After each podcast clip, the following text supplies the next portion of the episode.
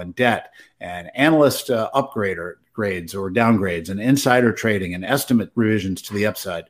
Um, all of those things we want to see uh, to, to be pretty good, pretty healthy, and we want to see it across a, a broad spectrum of the economy. So that's the screener I've got right here. It's a it's a pre-made screener on Chaikin Analytics, and I'm going to hit get results.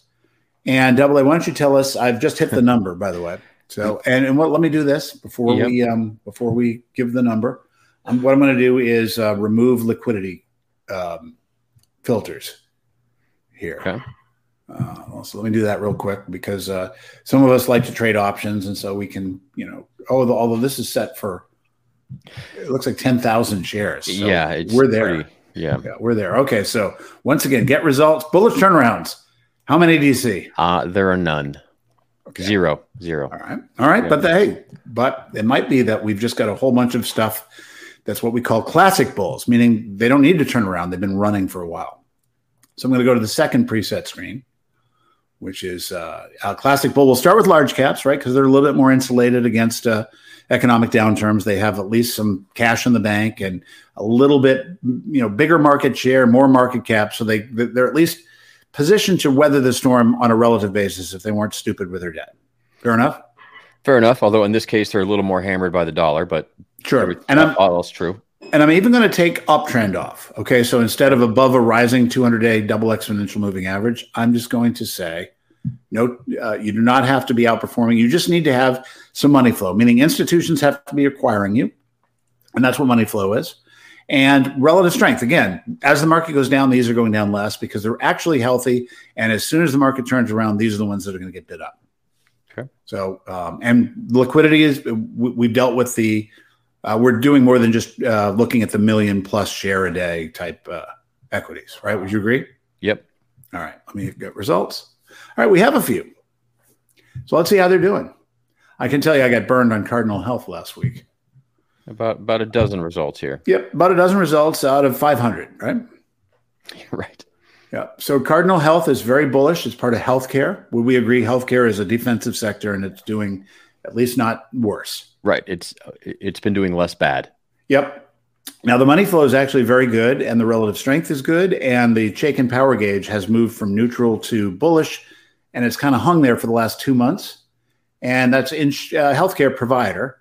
So you have to go to the doctor whether or not the Fed is raising rates, right? Oh, sorry, can't treat your cancer. Fed's up another seventy-five basis points. That doesn't happen. Can't afford chemo on credit. Um, so we're down a little bit. We're down what, maybe um, not quite ten percent over the last uh, two weeks but yeah. that one's looking pretty healthy.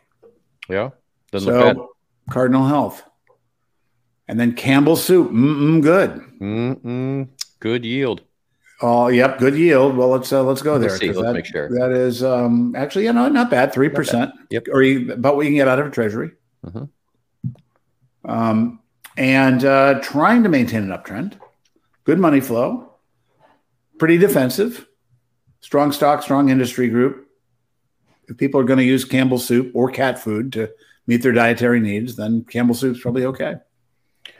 Gilead Science, still above the 200 day. Not bad. Yep.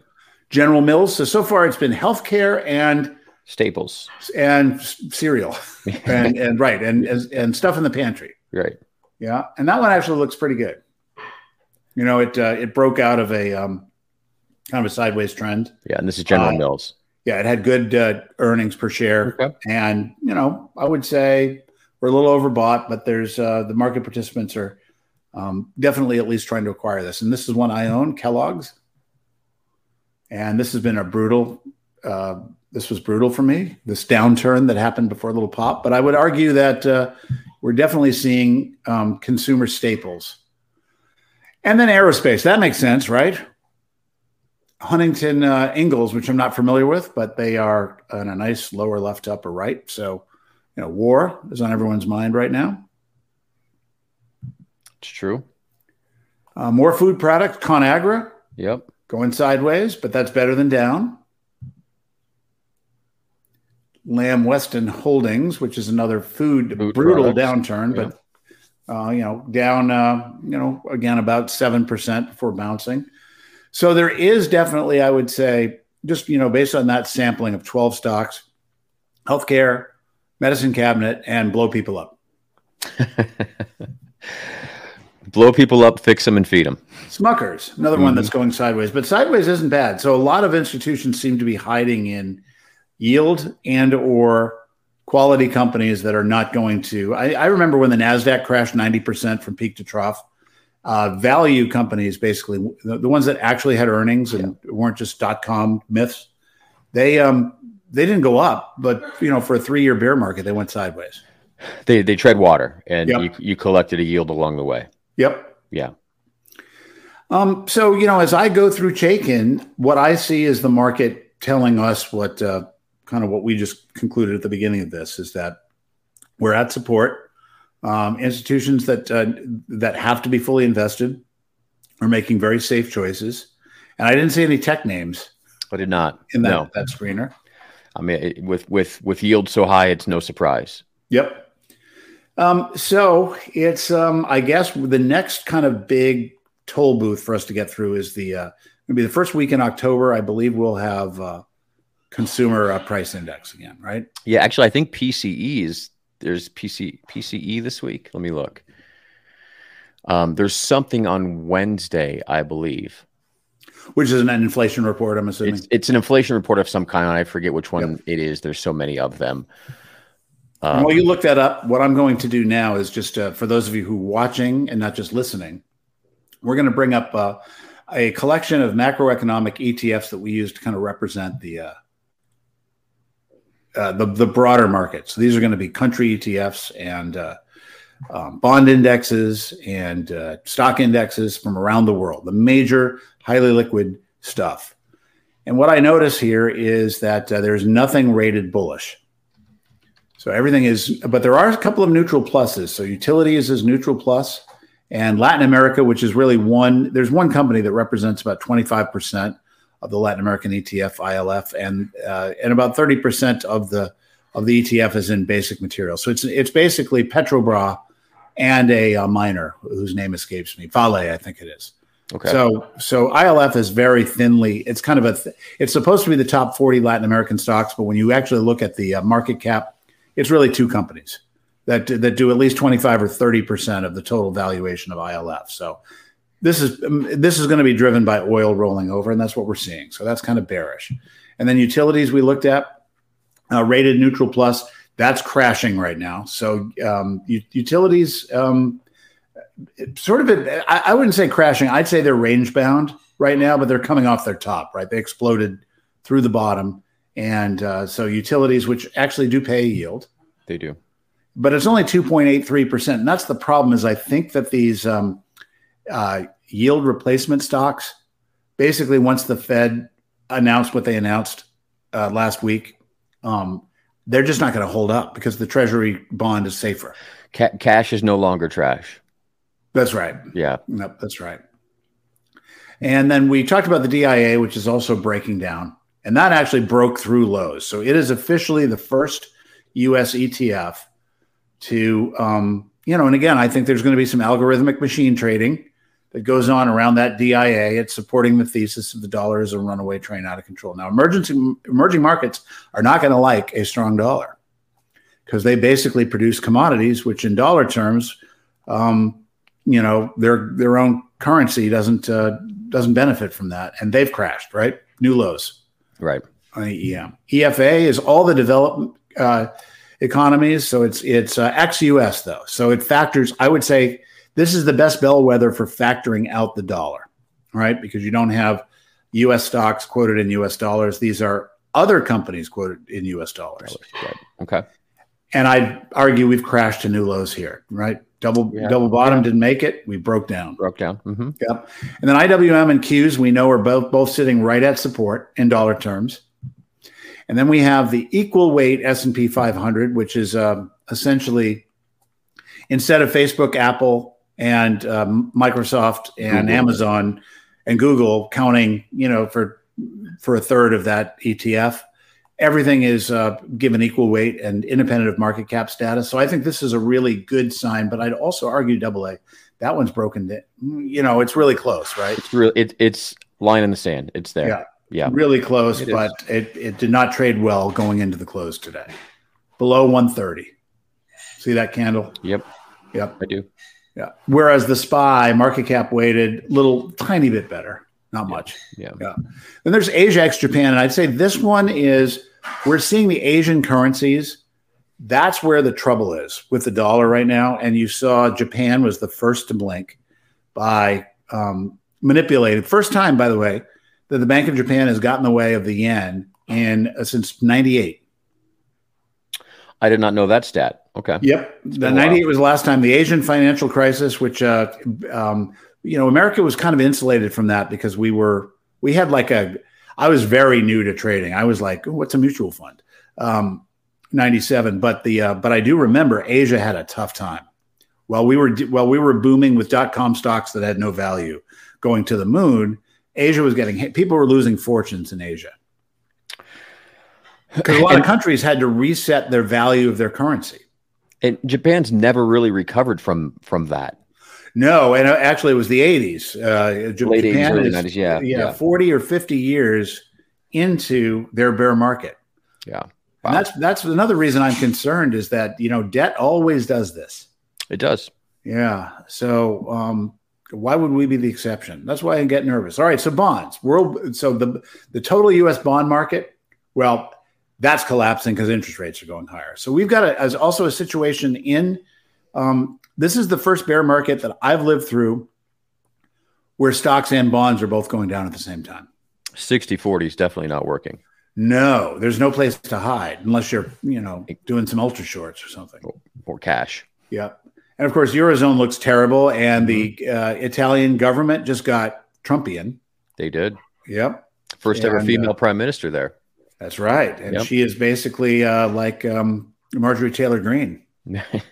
yeah. Yeah. I mean, how long till those till, till their credit spreads blow? Oh, that's right. Of course, Yeah. they're also going to support Putin. Yeah. So oh, that looks like really? a, Didn't know that. yeah, there yeah, there's a pro Putin. Well, one of the two factions. So there's there's two ultra right wings, but only one of the two Okay. kind of is pro Putin. That's not Now, I just see, like, for example, the Eurozone, um, and again, this is the ETF, EZU, hit a low uh, twice at 34 and then broke down through it. So the rest of the world is definitely leading things lower, but double A, how many times have we talked about IWM and Qs will lead things lower within the US? I'm just arguing that we might be seeing the carnage outside of the US borders because we've got a strong dollar, but that is going to come home to roost.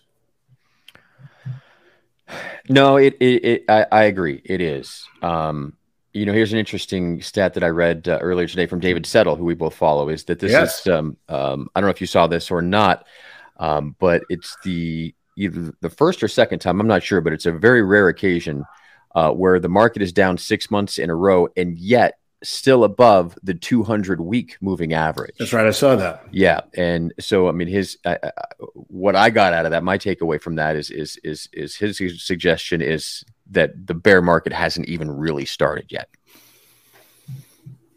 Yep. And I'll just remind you, we basically said uh, months ago when we looked at the the um, and we have to step back from this. And I'm, what I'm doing now is putting up a chart of the SPX on uh, my TD Ameritrade, and I'm just going to get rid of all indicators, and I'm just going to take us out to a, uh nice five year monthly look.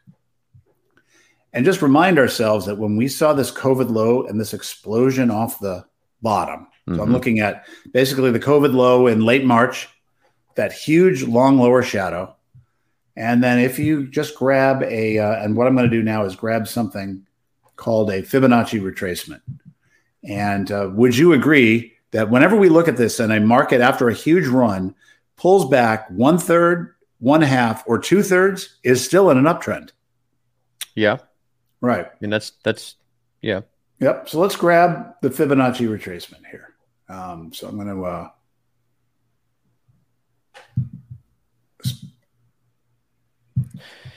It seems here as you do that, just uh, seems here eyeballing this chart, we're we're coming quite close to the pre-pandemic highs, which of course could serve as as a technical line in the sand. Could they not? Yeah, we're right here at the um we're right between the 30 so basically from COVID lows to the high. And I Mhm. basically I interconnected the uh the wicks. The wicks, okay. So the run from 2200, which by the way, my forecast is for 2200. Um, if we, and I'm doing it based on the bugle pattern or the, um, you know, the widening, the, Yeah. the bullhorn pattern. The bullhorn. Uh huh. yeah. Yeah. I think the, uh, I think that's the price target.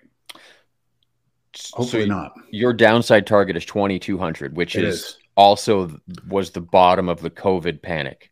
It is. Yeah. Okay. And and and so again, and I think my I think I might be off a little bit because here's my rationale. There's here's the width of the bugle, Yeah.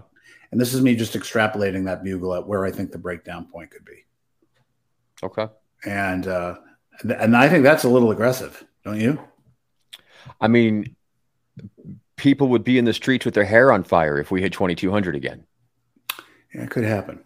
Um so anyway, but the point I wanted to make is from COVID lows to the high, the pullback, we're not even we, we, we don't we're not even at a 50% pullback. Yeah.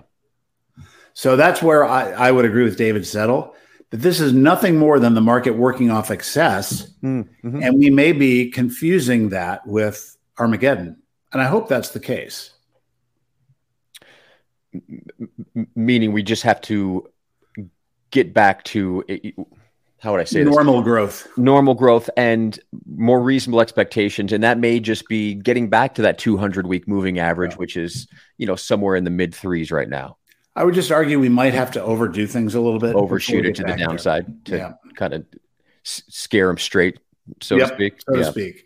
So if I look at the 20 year, um, and I guess I'm I'm I'm there. I, I, I guess I can't do it on this chart, but uh, um, the natural growth curve is probably more like this. I'm I'm going lower left to lower right at a Yeah. much lower amplitude than any of the. This just was so unsustainable. It just looked unsustainable. We agreed when we were up here. We thought, oh man, when we crash down, it's going to be a doozy. not only not only unsustainable but but but artificial which is the Yes. problem yeah Well, it turns out it was completely artificial. 100% right Right. And so, so I guess we feel good about ourselves for three years at a time, and then horrible about ourselves for two years at a time. But um, it, there's no reality in it.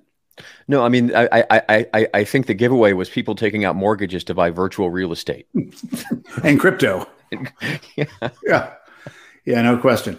Well, I think we. I, I, so I don't think there's that much to discuss at this point. I Yeah. think um, we're at we're at a key Fibo level. We're at a key support level. We're at Um, a key level in, in yields too. That that 3.95 on the 10 year I think is crucial. Yep. So it may be that we just go nowhere for a while until there's a new catalyst. Obviously, I think the Fed has kind of laid out their cards and it's going to be very tough. I think the data would have to be so extreme to get them off what they're going to do Mm. that the next level of data that we'll want to look at is companies, right? So we should start to see companies warning about missing Q4. We should see analysts starting to bring estimates down. And they've done that, by the way. Yeah. The market is no longer going to go. I mean, I mean, earnings, corporate earnings are no longer going up 10% next year. No. So they, they've started to hammer those. But I think there's a lot more of that um, to look forward to. So I think that it's going to be uh, a thousand paper cuts worth of little bad layoff here, a uh, earning guidance warning here, a surprise to the downside during earning season here. Um, but eventually, um, the the good news is the market gets in front of that stuff really quickly. So we'll probably hit our lows before the actual really bad recession happens. I, I agree with that. Although I think that there's there's data out there that suggests that market lows don't come until after the Fed changes course. Right. Not only do they have to be, yeah, normally though, I would argue the markets usually don't start going down until after the Fed has stopped raising. Right? Like 2007, it was all about when are they going to cut? They they stopped in 2006, I think it was. Mm-hmm. Uh, Okay. You know, after raising for two years, a quarter point at a time, mind you. Right. Um, and uh, I remember Cramer had this big meltdown. You remember that? They're nuts. Yeah. They know nothing. They know nothing. They're nuts. Right. That the Fed had actually done nothing for almost a year, rate wise. And of course, you know, the financial crisis was just brewing up there. It, it- you know, most people don't think of the summer as 2007 because the market was in a still in a pretty big bull run. We had our first kind of glitch down in August. I remember it was August 7th of uh, 2007. and uh, and then you know we had a huge rally higher. Yep. And so the question is, was last summer the bear market's version of that huge rally, or is there another one? Is there another one in the cards? Right? Is there a Santa Claus rally? You think I, maybe? I think based maybe. on overextended technicals. Yep. I think that the bad news is going to accelerate. Okay. You know, here's a little more bad news for you. I meant to mention this earlier. Mortgage rates, 7%. Wow. They haven't been that high since prior to. Since I bought my condo in Wilderness in, I think, 2000. Yeah, we haven't seen a 7% mortgage rate on a 30 year uh, Yeah. since prior to the GFC. By the way, a 7% mortgage rate, I I got that on a, I had to do a three year arm to get the 7%, you know, because Mhm. everything was eight at the time. Okay. And I got to tell you, the interest was a huge bite out of the payment. Oh, yeah. It was Yeah, yeah, huge. yeah. Es- Especially now that people know what a 2.5% or 3% interest payment looks like. Swallowing a seven is, is Yep. difficult. Yeah. And I'll bet there's some people who took some arms and are regretting that. Actually, arms, e- even today with the higher rates, arms are. They're not very advantageous because of the Oh. construct of the yield, the yield spread. They're they're not much better than just taking the fixed rate and having the security. Well, and you as a mortgage broker were probably talking your clients out of that. Go for the 30 because of the uh, interest rate risk, I would Yeah, imagine. what? w- w- Yeah, I mean, when when Yeah. we were anywhere under five, why wouldn't you not take the thirty? Did you see Larry Summers' uh, uh, interview in Fortune? I did not. I'd recommend looking at now. Larry Summers was the guy who, during the Obama administration, was print, print, print. Big Mhm. believe he thought that we could do 200% of GDP. hmm He's now got a very different take, which is he thinks that the Fed is uh, too late and that they're going to have to raise rates twice as much as the market thinks today to uh, deal with inflation. That would be If it weren't Larry Summers, I would say, oh, okay, is this Kudlow? But no, it's Larry Summers. that would be a disaster if that's the case. Yeah. So we'll see, right? I, the, the problem is, the problem is America, it likes to be extreme right now. That's the way you get attention. Right. And, uh, and I'm, listen, I'm definitely in my blog, uh, stockcheatsheets.com. I'm amping up the amplitude because I feel it. I, I was, you know, I think I was the one in my blog even a month ago saying, you know, I, I, I, think everyone's a little overly panicked about inflation, you know, because I was seeing a lot of commodity prices go down. And so I was in the Catherine Wood camp that it's just a matter of time before uh, rationality grips the Fed and they realize that they could be, uh, you know, again, I'm going to use the, I'm going to use it again because I think it's a good metaphor, blowing up a dam to put, put out a forest fire. And, uh, but now I'm, now I'm, I'm convinced they are in that for the, they're Paul Volcker locked on, on, on uh, staying tight for a lot longer than any of us want. They seem to be. Um, I hope that it's a case of them talking more than they. Their talk is is is is is you know bigger than their bite, so to speak, which, which has been the case. I they mean, they don't have a good track record. You're They- absolutely right. Yeah, and and so I'm hoping that's the case. I'm hoping they're trying to talk inflation down rather than having to take action to br- actually bring it down. Well, why don't we give a plug to the multiple entities who powered today's uh, um, podcast? I'll start by uh, saying that if you're interested in Chaikin Analytics, you can go to chaikinanalytics.com and sign up for a subscription. If you have enough of a trading bankroll or an investment capital and you're a self-directed investor, it's worth it. Um, it's not cheap, but it's incredible insight. Um, the other product that I've got is stockcheatsheets.com. If you're like me and just have a little money to play with in the market, then you don't want to spend too much on your research service. So I've got the poor man's version of that, which I think uh, um, uh, does very, very well for what it does. And then, of course, double A. I don't know if it's your mortgage business or just your podcast, but I'll turn it Uh, over to you. Just just the podcast. It's uh, Macro Monkeys, which you know is kind of a, an experiment in itself, but uh, it's kind of available everywhere. And uh, we'll let you know when our body switches over. I do appreciate. I, I feel younger. I'm better looking, and uh, uh, so you know, let's keep this up. You can be the old fat guy from Austin for a little while. How? Uh, walking in my shoes. All right. Well, thanks so much. We'll see you again in a week. Thanks, Mike. Be good. See you.